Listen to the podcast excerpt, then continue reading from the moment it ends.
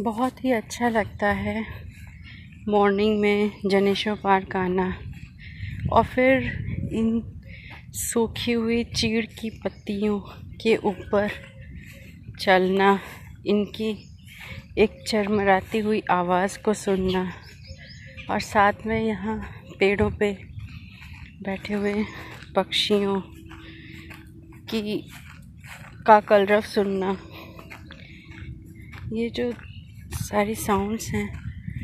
ये दिमाग को इतना तरोताज़ा कर देती हैं कि सारा दिन उसी की याद में, उन्हीं की सब इतना फ्रेश बीतता है कि बता नहीं सकते आपको। मतलब एक अधूरापन सा लगता है। अगर किसी दिन ना आ पाओ यहाँ पर, एक अधूरापन लगता है। ऐसा लगता है कि something is what that we looking for and we have not completed my task today